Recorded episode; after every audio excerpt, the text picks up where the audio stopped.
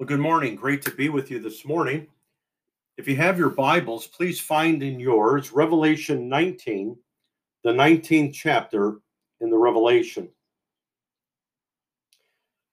I don't know if, after all the bad news, after reading six times in chapter 18 the other week, where the whole unbelieving world is weeping, I don't know if, after all the bad news from chapter 6 through 18, where the seven year tribulation is unfolding with the seven seal judgments, the seven bowl judgments, the seven trumpet judgments, that there could be any better news than this morning's news for us to hear.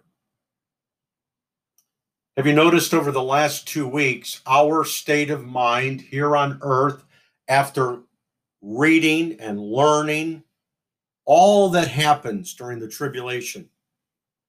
Our state of mind here on earth is different than it will be when we all get to heaven. In Revelation 18, the rapture church, remember, all born again believers who have heard the one true gospel, who have repented and believed the gospel, I pray that you've heard the one true gospel.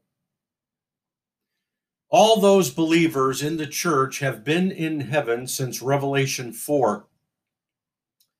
And from chapter 6 through 19 is this seven year tribulation. And in chapters 18 and 19, we find ourselves towards the very end of that seven year period. Our state of mind here on earth is different. Some of you were sad the other week. Our state of mind here on earth is different than it will be when we all get to heaven, according to Revelation 18 and 20. You may remember we are rejoicing over their judgment. We're not sad, we're rejoicing. And in Revelation 19, we are praising God for it. And here's why Revelation 18 and 20 God has pronounced judgment for you against her. He is judging this world for us. And when I say us, I mean all of God's redeemed people for all times believing Israel, the believing church, and the tribulation saints. Anything he does for us, we should praise him for it. Now, for the good news we need to hear. This morning, we're going to go to a wedding, and the whole church is invited. You ask, where? Heaven. And we're also invited to a marriage supper, a feast like no other feast. You ask where? The kingdom, right here on planet Earth in the land of Israel, where all God's people, Israel, the church, and the tribulation saints are invited. Now begin with me as I read two verses, one right after the other. Begin in verse 7 Let us rejoice and be glad and give, give the glory to him for the marriage of the Lamb has come, and his bride has made herself ready. Now, notice verse 9. Then he said to me, Right, blessed are those who are invited to the marriage supper of the Lamb. And he said to me, These are true words of God. Christians throughout the years have been confused between the marriage of the bride, the church to the Lamb, verse 7, and the marriage supper of the Lamb, verse 9. these are two different events that will take place at two different times in two different locations for two different groups of God's people. The marriage of the bride, the church to the Lamb, verse 7, includes the church exclusively. Now get this in heaven. Location is key. Uh, the marriage supper of the Lamb, verse 9, includes Israel, the church, and the tribulation saints right here on earth during the millennial kingdom. My job this morning is to prove my thesis. But first, since verses 7 and 9 are about marriage, let's talk about marriage. Marriage was the single greatest celebration and social event of the biblical world. The weddings of antiquity are of no comparison to the weddings we're accustomed to. Weddings in our day last about seven hours, give or take. Jewish weddings back in the days of our Lord sometimes would last for 30 days. Now we arrive at the banquet hall around 5 p.m. for appetizers and beverages, followed by a nice meal, dancing, and good music. And usually the night ends around midnight. This marriage supper of the Lamb, the wedding feast during the millennial kingdom, are you ready? It's going to last for a thousand years. In both testaments, Israel and the church are described in marital terms. Speaking of Israel, Isaiah 54 and 6 For the Lord has called you like a wife. Israel is like a wife. Speaking of the church, Paul wrote 2 Corinthians 11 and 2 For I betrothed you to one husband, so that to Christ I might present you as a pure virgin. Jesus is our husband, and, and we have been betrothed to him to be a pure virgin. That is another way of saying a bride. Brides are to be virgins on their wedding day. Now, Jewish weddings, unlike ours, consisted of three distinct stages. Now, time will not allow for all the details and traditions, but here is the itinerary in a nutshell. Stage one begins with the betrothal period or arrangement period. We might refer to it as our engagement period. You may recall we learned from Mary and Joseph at Christmas time during stage one, they were considered husband and wife, even though stage two and three had yet to occur. Now, this period varied, but it usually lasted for a year. and during this time, the groom would go home to his father's house and begin building a house for his bride. Jesus said as much in John 14 In my Father's house are many dwelling places. If it were not so, I would have told you. Now listen, for I go to prepare a place for you. If I go and prepare a place for you, I will come again and receive you to myself, that where I am, there you may be also. Jesus is in heaven right now, and the church is in heaven with him in Revelation 4. Now, that is the rapture, that is a time yet future. This is where the bride, the church, will be. Right now, we're in stage one. Paul wrote, so that to Christ I might present you as a pure virgin. Now, the second stage of a wedding was the presentation, a time of festivities, just before the actual ceremony, before the vows were taken. And then the third stage was a wedding feast. Let's begin with stage one the betrothal period, where Paul wants to present us a pure virgin. According to Revelation 19 and 7, the bride has made herself ready. For 2,000 years and counting, the bride, the church, right here on planet Earth, right now, this morning, as we speak, we have been making ourselves ready to meet our husband. How does a believer make themselves ready for their wedding day in heaven? Verse 8 it was given to her to clothe herself in fine linen, bright and clean, for the fine linen is the righteous acts of the saints. Her wedding gown of fine linen is described as the righteous acts. But this speaks, in my humble opinion, to both salvation and sanctification, because the Bible knows nothing of one without the other. Salvation, Ephesians 2 8 and 9. For by grace you have been saved through faith and that not of yourselves. It is the gift of God, not as a result of works, so that no one may boast. We are saved through faith, by grace, through faith. Salvation. But the very next verse, verse 10 For we are his workmanship, created in Christ Jesus for good works, which God prepared beforehand so that we would walk in them. You cannot separate salvation from sanctification, nor can you separate Ephesians 2 8 and 9 from Ephesians 2:10. We are not saved by works verses 8 and 9, but we are saved for good works verse 10. Now this teaches us something. In two words, it teaches us grace works. No such thing as a salvation without sanctification, because remember, there's power in the gospel. It not only saves me from sin, past, present, and future, but it saves me from the way I live. And therefore, the salvation that sanctifies by God's grace ought to result in what? Righteous acts, Revelation 19. Let's talk about this word for acts. It is the word dikaioma. Hebrews 9 and 1. Now, even the first covenant had regulations of divine worship. Regulations is the word dikaioma. Righteous acts worship God. What are these righteous acts? Luke 1 and 6. They were both righteous in the sight of God, walking blamelessly in all the commandments and requirements of the Lord. Requirements is the word dikaioma. The requirement to obey the commandments is a reflection on how we walk, how we live, sanctification. Now, look at verse 11. Next week, we're going to look more carefully at this verse. And I saw heaven opened, and behold, a white horse, and he who sat on it is called faithful and true, and in righteousness he judges and wages war.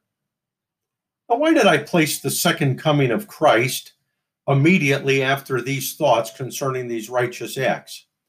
Well, Peter does. Second Peter 3, but the day of the Lord will come like a thief, in which the heavens will pass away with a roar, and the elements will be destroyed with intense heat, and the earth and its works will be burned up. This is all about the judgment that is coming at the end of the tribulation. Since all these things, listen, since all these things are to be destroyed in this way, what sort of people ought you to be in holy conduct and godliness, looking for and hastening the coming of the day of God. We ought to live in the light of his second coming. But we also ought to live in the light of our wedding day. Second Corinthians 5, we must all appear before the judgment seat of Christ so that each one may be recompensed for his deeds in the body according to what he has done, whether good or bad.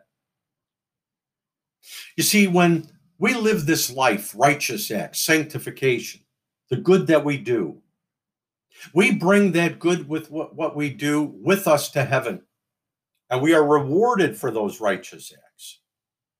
Many are of the opinion that it is on this wedding day before the second coming uh, that we are dressed in white, which is representative by the righteous acts, a life lived, our sanctification.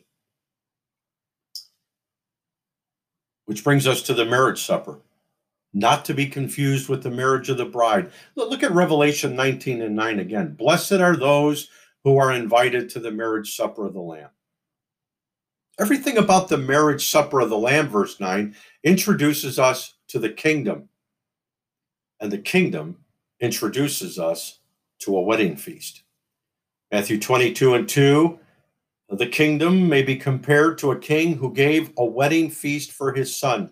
Matthew 22 and 4, again, he sent out other slaves, saying, Tell those who have been invited, Behold, I have prepared my dinner, my oxen and my fattened livestock are all butchered, and everything is ready. Come to the wedding feast.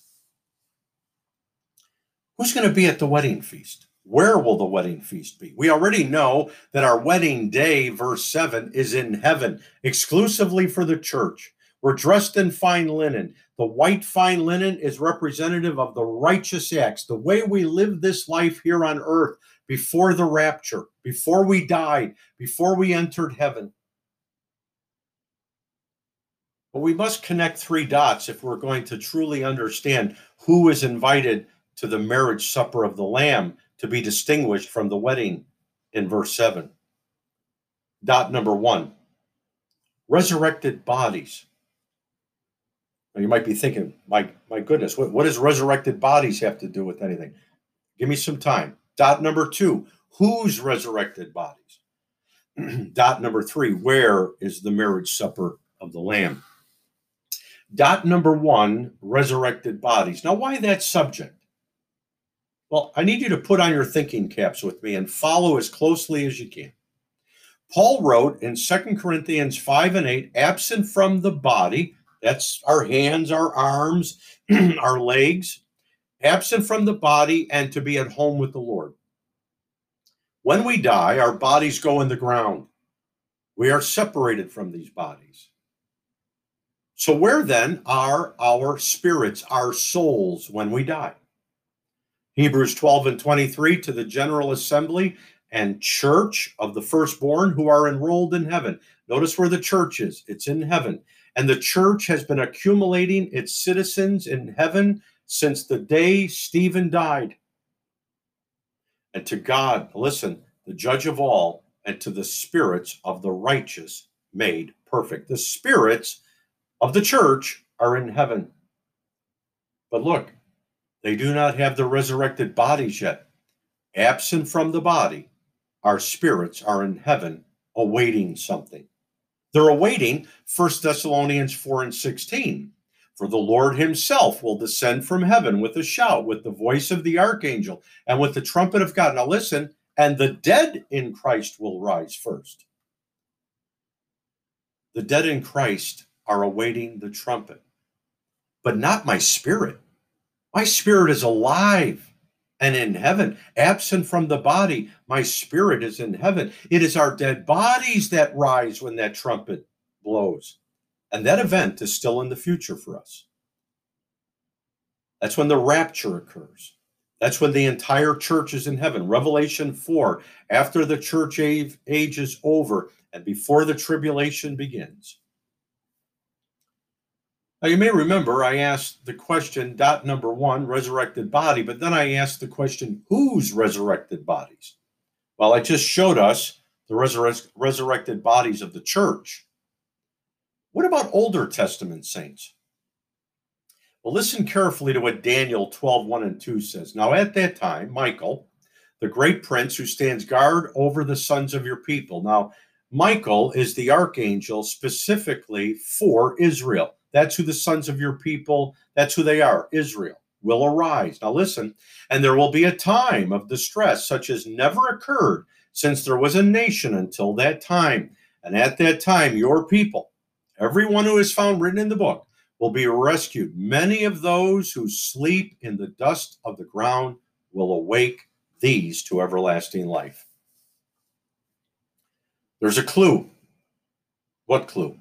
A time of distress such as never occurred since there was a nation until that time. Jesus virtually said the same thing when describing the tribulation in Matthew 24 and 21. For then there will be a great tribulation, such as not occurred since the beginning of the world until now, nor ever will. After the tribulation and before the second coming, the sons of your people, Daniel writes, many of those who sleep in the dust of the ground will awake these to everlasting life. Now, what is in the dust of the ground? Their bodies. What about the spirits of all Jewish believers, Israel of old? Genesis 25 and 8 Abraham breathed his last and died in a ripe old age, an old man and satisfied with life, and he was gathered to his people. You see what the Jewish people believed when they died? They didn't just go into the ground and, and they didn't believe in soul sleep. They believed they were gathered to their people. What was gathered to their people? Well, remember, Abraham went to Abraham's bosom. And last week we learned Abraham's bosom is a metaphor for heaven. But what went to heaven? Not their bodies, Genesis 50, 25, and 26. Then Joseph made the sons of Israel swear, saying, God will surely take care of you, and you shall carry my bones up from here. So Joseph died at the age of 110 years, and he was embalmed and placed in a coffin in Egypt. You put these verses together Genesis 25 and 8, Genesis 50, 25, and 26, and here's what you have. When the Jewish people died, their bodies were buried but they believed they were gathered to their people. He wanted his bones carried to the promised land. What about his spirit? His spirit, like ours today when we die, was gathered to our people. Like all other Jewish believers, their bodies were in the dust of the ground, waiting. Waiting for what? A time of distress such as never occurred since there was a nation until that time. The tribulation, Many of those who sleep in the dust of the ground will awake, these to everlasting life. What about the tribulation saints? When do they receive their resurrected bodies? Well, we now know from Revelation 7 these tribulation saints who were killed are before the throne of God in heaven. What's before the throne of God in heaven? Well, look at Revelation 20, verse 4. And I saw thrones, and they sat on them, and judgment was given to them. And I saw the souls of those who had been beheaded because of their testimony of Jesus and because of the word of God, and those who had not worshiped the beast or his image and had not received the mark on their forehead and on their hand. And they came to life and reigned with Christ for how long? A thousand years. The millennial kingdom, the wedding feast. John saw souls, not bodies. Those who had been beheaded, tribulation saints that died. So what came to life? Well, not their spirits, not their souls. It's their bodies that come to life and are raised in verse in verse 4. Now, why was it so critically important that we begin with dot number one and dot number two? A resurrected body and whose resurrected body? Well, remember, this marriage supper of the Lamb is a wedding feast in the kingdom. I want you to pay careful attention to what is absolutely necessary to attend this wedding feast in the kingdom. 1 Corinthians 15 50 verses through 53. Now I say this, brethren, that flesh and blood cannot inherit the kingdom of God, nor does the perishable inherit the imperishable. Behold, I tell you a mystery. We will not all sleep, but we will all be changed in a moment, in the twinkling of an eye, at the last trumpet, for the trumpet will sound. Now, watch this, and the dead will be raised imperishable. Those dead bodies that were diseased, decayed, and died are going to be raised with an imperishable body that will never be diseased, never decay, and never de- die again. Because that's what's necessary to inherit the kingdom.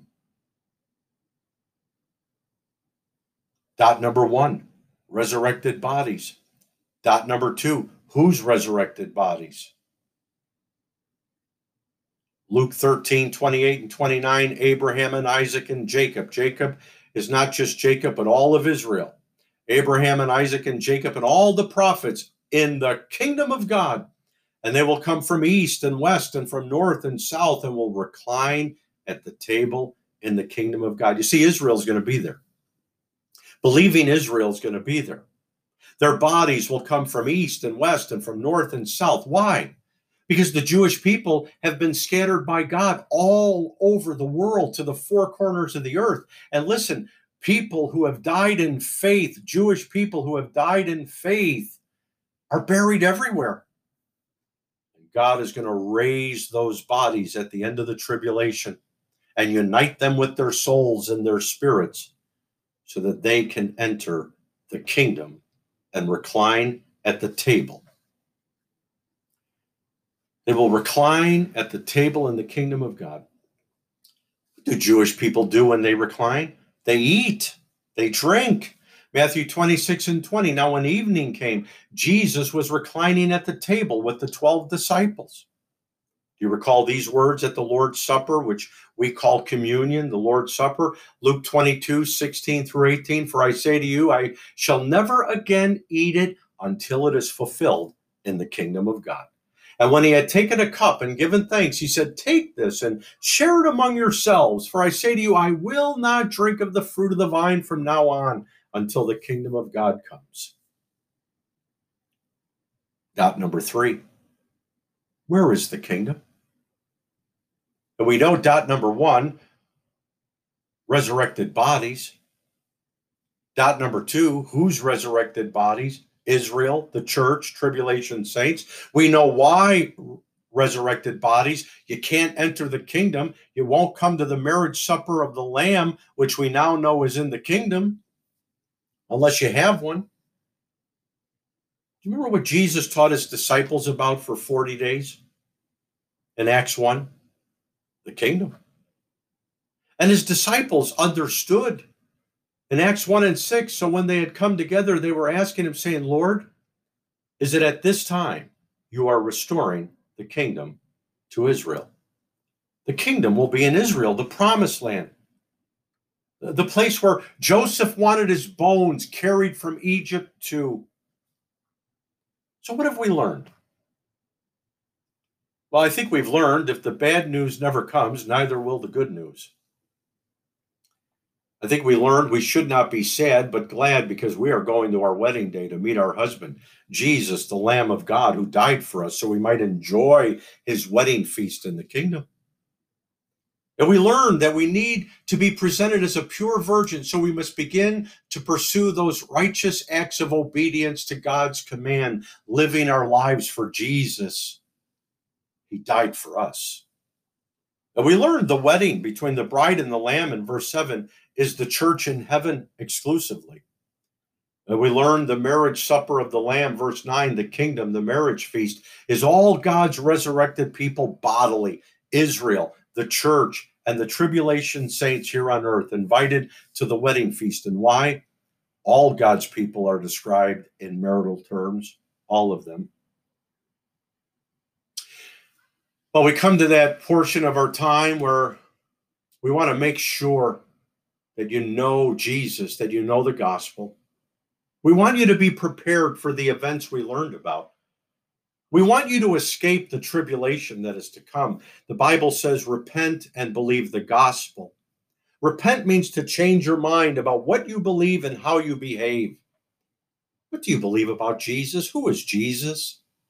Jesus is the eternal Son of God, born of a virgin, led a sinless life, died on a tree, rose from the third from the from the ground on the third day according to the scriptures.